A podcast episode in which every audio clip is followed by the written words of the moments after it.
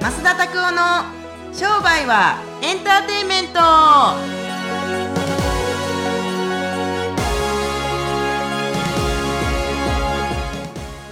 こんにちはいつも商売はエンターテインメントを聞いていただきありがとうございますナビゲーターのちかです今週来週とスペシャルゲストをお迎えしての企画起業家で大活躍している大東恵さんをお迎えして増田拓夫とズバリ対談していきました、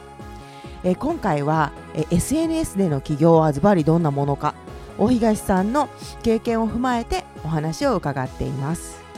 大東さんは2冊本を出されているのですがこの対談企画に合わせて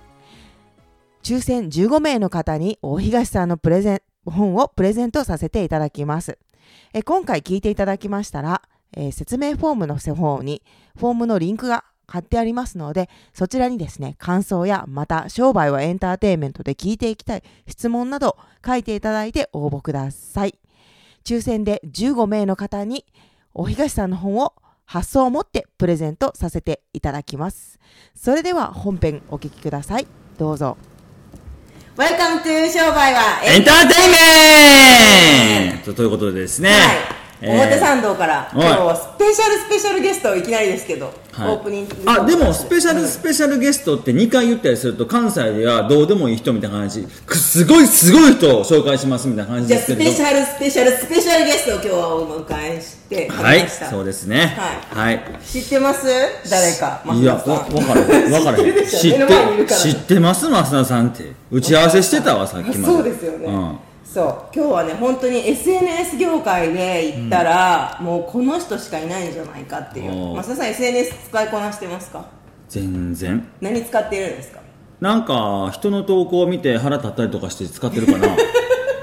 腹立つってどう腹腹立たへんけれどもそうあのでもコミュニティの自分たちの学校とかのコミュニティのサイトとして連絡取り合ったりとかメッセージ送り合ったりとかコメントし合ったりとか広告の添削とかでは使ってますけれどもなるほどなんかそれでなんかマーケティングやるとかってねあんま使ってないですけれども今日は、今日はは母になってもええ自由に生きられるい、うんうんもともとはサラリーマンだったけどゼロから起業してネットだけで SNS で起業した女性がお越しいただいてます、はいちょっと紹介させてください、はいはいえっと、女性が自由に働き自由に生きるのを応援するビジネスプロデューサーの大東めぐみさんを今日はお迎えしています、おーえー彼女のプロジェクト F という企業塾には延べ200人以上が参加されていて、YouTube での企業レッスンがとても人気を呼んでいます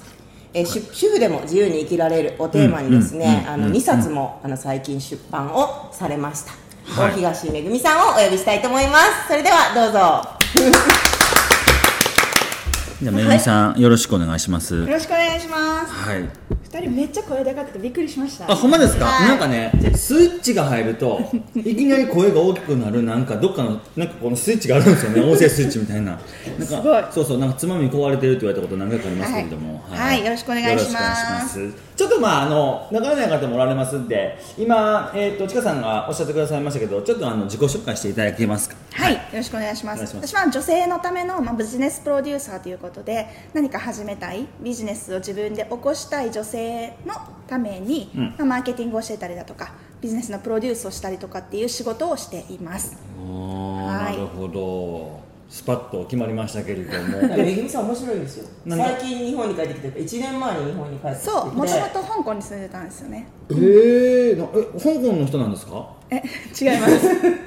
純、純日本人。あ、純日本人ですか、純関西人あ、純関西人なんですね。なんか噂によるとなんかあのあわあわあわあわなんちゃらとか出てくるんですね。なんかあわなんで松田さんバカにしてるえ淡路島でしたっけ？淡路島出身ですよね。そうです、そうです。ブあそうすごいんですよ今ブームじゃないーブーブーブー。うん。なんでブームなんですか今？なんかこう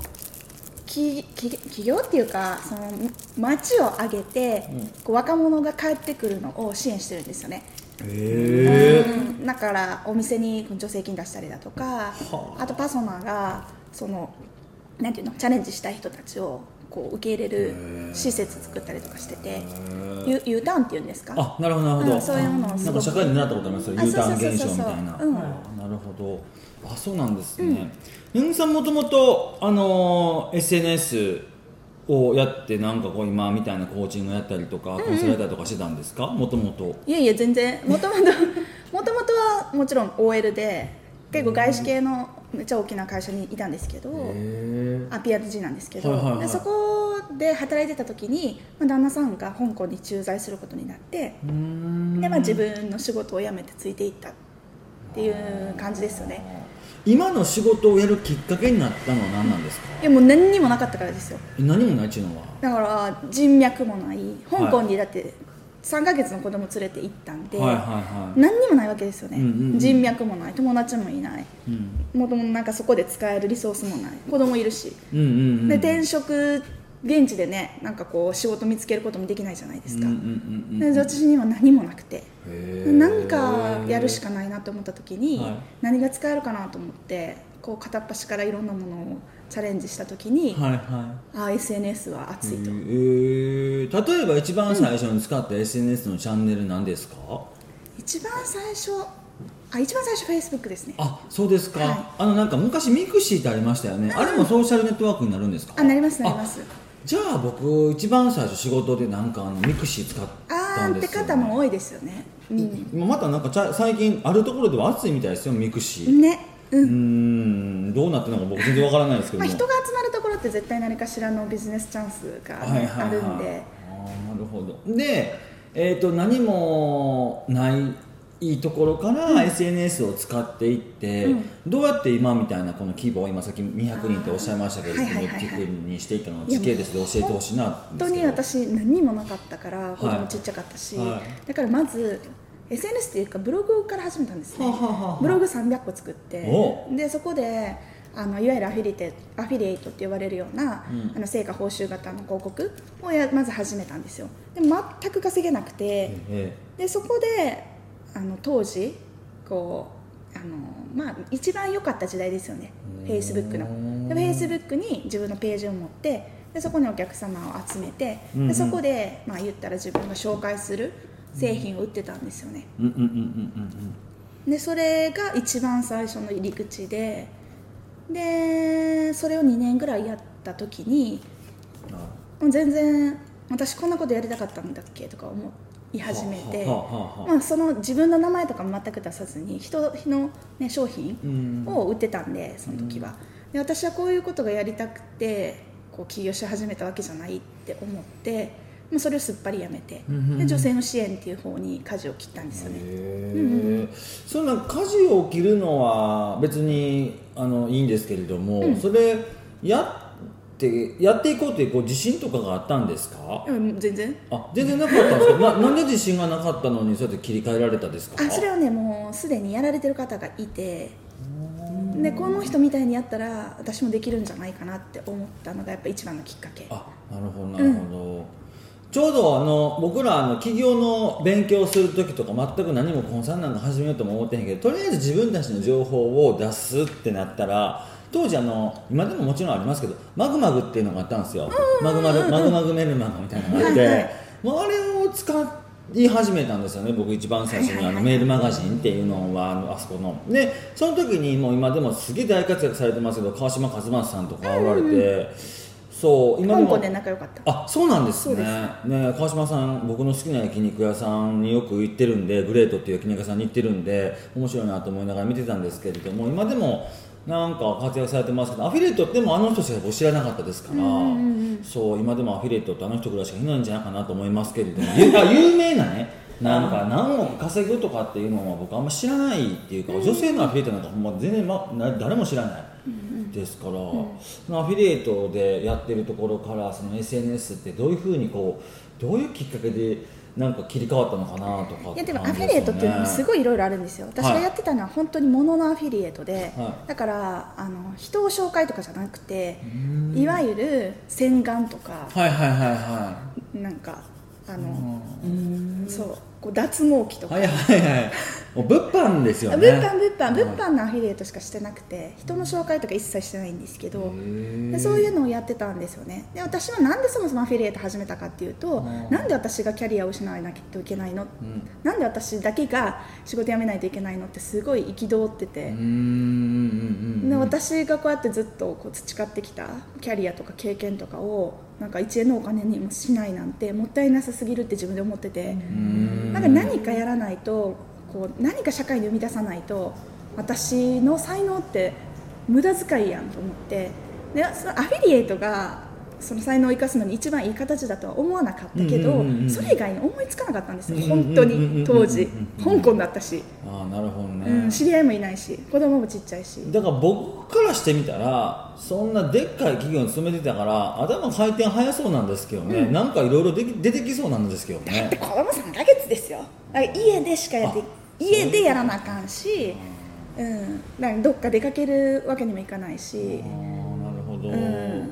なんか企業に就職とかもその時は考えられなかったしやっぱ自分で何かやらないといけないなと思った時にその転売やってみようかなとかねあー家でアクセサリー作ってみようかなとかいろいろ思いましたけあのどセドリやったりとかセドリやったりとかもしようかなと思いましたはけいはいどはいはいでもやっぱ結局香港にいたし、うん、結構輸送費とか考えたらなんかちょっとやっぱり難しいなとか思った時に本当にパソコン1台でできるものっていう意味でアフィリエイトからまず始めたんですよでもやっぱりねなんかせっかく私がこうねあの大手の企業ですごくマーケティングとか学んでたことがアフィリエイトに使うんかっていう気持ちもあってあなるほどなるほどレバレッジ効いてへんとそうそうそうそうそうそうそうそうなんか私洗顔売りたいんやったっけみたいな脱毛器売りたいんやったっけみたいな感じになってきて2年やってたらほど結構稼いでたんですけどうん うんうん結構稼いでそるう普通のアフィリエイト始めた人とほとんど途中で終わっちゃうんですよね、でも結構ある程度の段そうそうそうそうそうそうねうん言ってもどれぐらい稼いでたとかその当時でもね結構って言っても大したことないんですけど80万ぐらいかな激安 結構なんですよそれねあの多分扶養入ってる人からしてみたらとんでもない金持ちですよねはい そうそうそうそうなんですよなんかやっぱりでサラリーマンと同じぐらいなんかマーケティングが分かるからそのはいね、まあ、どういう人に何を売ったらいいのかとかっていうのは、まあ、女性なんであー女性が使うものって大体分かるじゃないですか、はいはいはいはいだからまあこれをこのメディアを見てる人ってどういう人かなって想像してそういう人が使う言葉遣いとかで文を書いて、はいうん、なのですごくねすげえ SNS の SNS の言葉っていうのがあるんですよへえだからなんか何きですちんきちんとし きちんとした紹介文とかを書いちゃダメなんですよ女の子が友達に教えてるみたいな感じで書かないといけないのねうーんわかりますわかるなんか普通の洗顔の広告文とかってなんかいドクタかか硬いなードクターが認めたとか皮膚科医が作るとかなんか78%が美容成分とか書くんですよねあーでもそんなん SNS で書いても誰もクリックしないんですよおだからー会社が書いてるって感じじゃないですかあーだからなんか最近友達に教えてもらってめちゃくちゃ良かった毛穴にいいやつ見つけたよみたいななるほど感じでその友達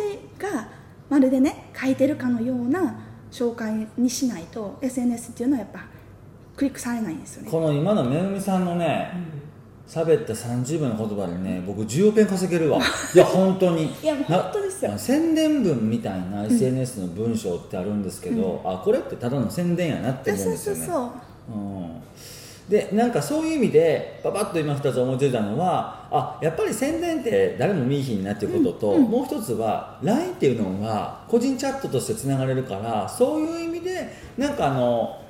はよ僕この前なんか友達に送ったと思ったら LINE アットに全員に900人ぐらい送ってて「はよ来てや」って言うたんですよ じゃあ2300人から「どこに?」って言ったんですよそんな感じですよいやねそういう感じ本当におっしゃる通りでそういう感じで待ってんねんけど早起きて、先生間違ってますよ何の話ですかとかって来たんですけど、もうだってやったんですよだから違うねん本当になんかねああこあこういうことやなと思っね、てそうおっしゃる通りですよだからなんかやっぱりマーケティングあねあのタコさんもマーケティングの方なんではいはい分かると思いますけど、マーケティングって基本的に相手とどう相手がどう考えてるかとか相手が誰かとかっていうことを考えるのが基本じゃないですうか。んうん確かって思った時にその SNS にいる人がどういうねテンションでその SNS を読んでるかとかってやっぱ想像したらにうんそこに宣伝文とか入れないですよね確かにね、そ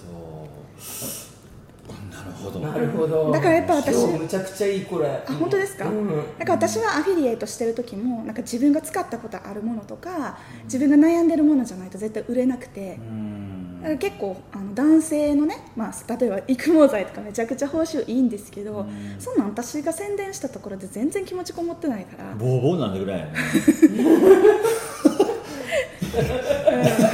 いやいやそんなぐらいやんって、私ボーボーのやつがすごい好きでとかってぐらいしか宣伝部として分かれへんそうそういうこと、だからだから本当に私はなんか例えばねあの洗顔とかだったらやっぱりこだわって使うじゃないですかはいはいはいなんかそれに対する宣宣伝っていうかなやっぱりこうねこれいいよとかっていう記事は書けるしうんなんか基本的に SNS って共有とか共感とかだからあのシェアされてなんぼのカルチャーじゃないですか、はいだからそこになんか宣伝っぽいものとかなんか自分のねあの PR みたいなものを入れても、やっぱり全然その相手にとってはなんか自分のパーソナル空間を起こされたみたいな気持ちしかしないんで、はいはいはいはいまいああなあいや面白いなちょっと私質問していいあですかあはいはいどうぞでもうおめぐみさんはもともとやっぱ大手の企業に勤められてて、ある意味かっちり大学院まで出られて、うんうあのなんか聞くところのとこそう博士だったんですよねすごいそうそうなんですよそうはってい、いう方で私よく最近起業し始めたっていうリクルートとかに、まあ、言っちゃいけないのかもしれないけど大手のねそういうところで勤められてた方とか脱サラしたいっていう方とかと喋ると、うんなんて SNS 向けじゃないようなやっぱ喋り方してしまうっていあそうなんでですよ、うん、やっぱそういう方多いじゃないですかそうでもめぐみさんはその切り替えはどうやっていやだからやっぱりそのアフィリエイト時代の経験がめちゃくちゃ生かされてて言っていいかどうかわかんないんですけど当時ねあの習習ってたっていうか教えてもらってたコンサルの先生がいて、でその先生に何をすればいいかって言われた時に何をすればいいかっていうのをやった時にねあの2チャンネルを毎日見ろって言われたんですよ、あああああなんか当時その、ね、インターネット上で最もトラフィックがあるサイトってどこが知ってるかと言われて2チャンだと。あうーんあまあその個人向けのねあれだったらじゃあその2チャンネルっていうのは人の興味とか人がその読みたくなるっていうものの全てが詰まってるとうんうんで特に2チャンネルの中でもあのアクセスが多いまとめサイトっていうやつがあるんですけどうんだから特に2チャンの中でもこうねアクセスが多いやつをまとめたサイトとかっていうのは私毎日2時間ぐらい見てて。わおで言うん葉とか勉拾ったりとかネタを拾ったりとかしてたんですよなんやこいつらくだらねえなと思わなかったですかいやいややいやこれがやっぱりそのいわゆるマス層が使う言葉なんだとかいわゆるマスの人がインターネットで使う言葉なんだっていうのをすごい研究して てすごい毎日2時間だよ目が疲れるああではなく、でもその子ガッツっていうか人間の深層心理をつかもうと思わない限りそういうことしないじゃないですか,、確かに読んでたら2時間読んでたらちょっと心が痛むというかしんどくならなかったですかいやもうだから当時は本当に私は何かしてやっぱお金を稼ぎたいと思ってたからう、んなんか言うてられる場合じゃなかったないないないないですね私はインターネットでやるんだって決めてたんで、うん、そうそうおはい、はいそんな感じで、ね前半後お前半半後半後半になっちゃったんですか これああでちょっとアフィリエイト時代を聞いたので、ねじゃあここから時系列女性の起業家たちをどう自由にしていくかって話をそうですね伺っていければといやもう僕いいわもうなんかもうえなんかなんか今日いい話ちょマジで本当ってぐらいっていうか店舗集客の方にもどうやって SNS 使ったらいいかとか、う一ん回ねいや聞いぜてひいけれぜばひと聞思きいたいなはい、OK ですまはいす。はい、ということでありがとうございました。はいまた次回お会いしましょうはいさようなら。ようなら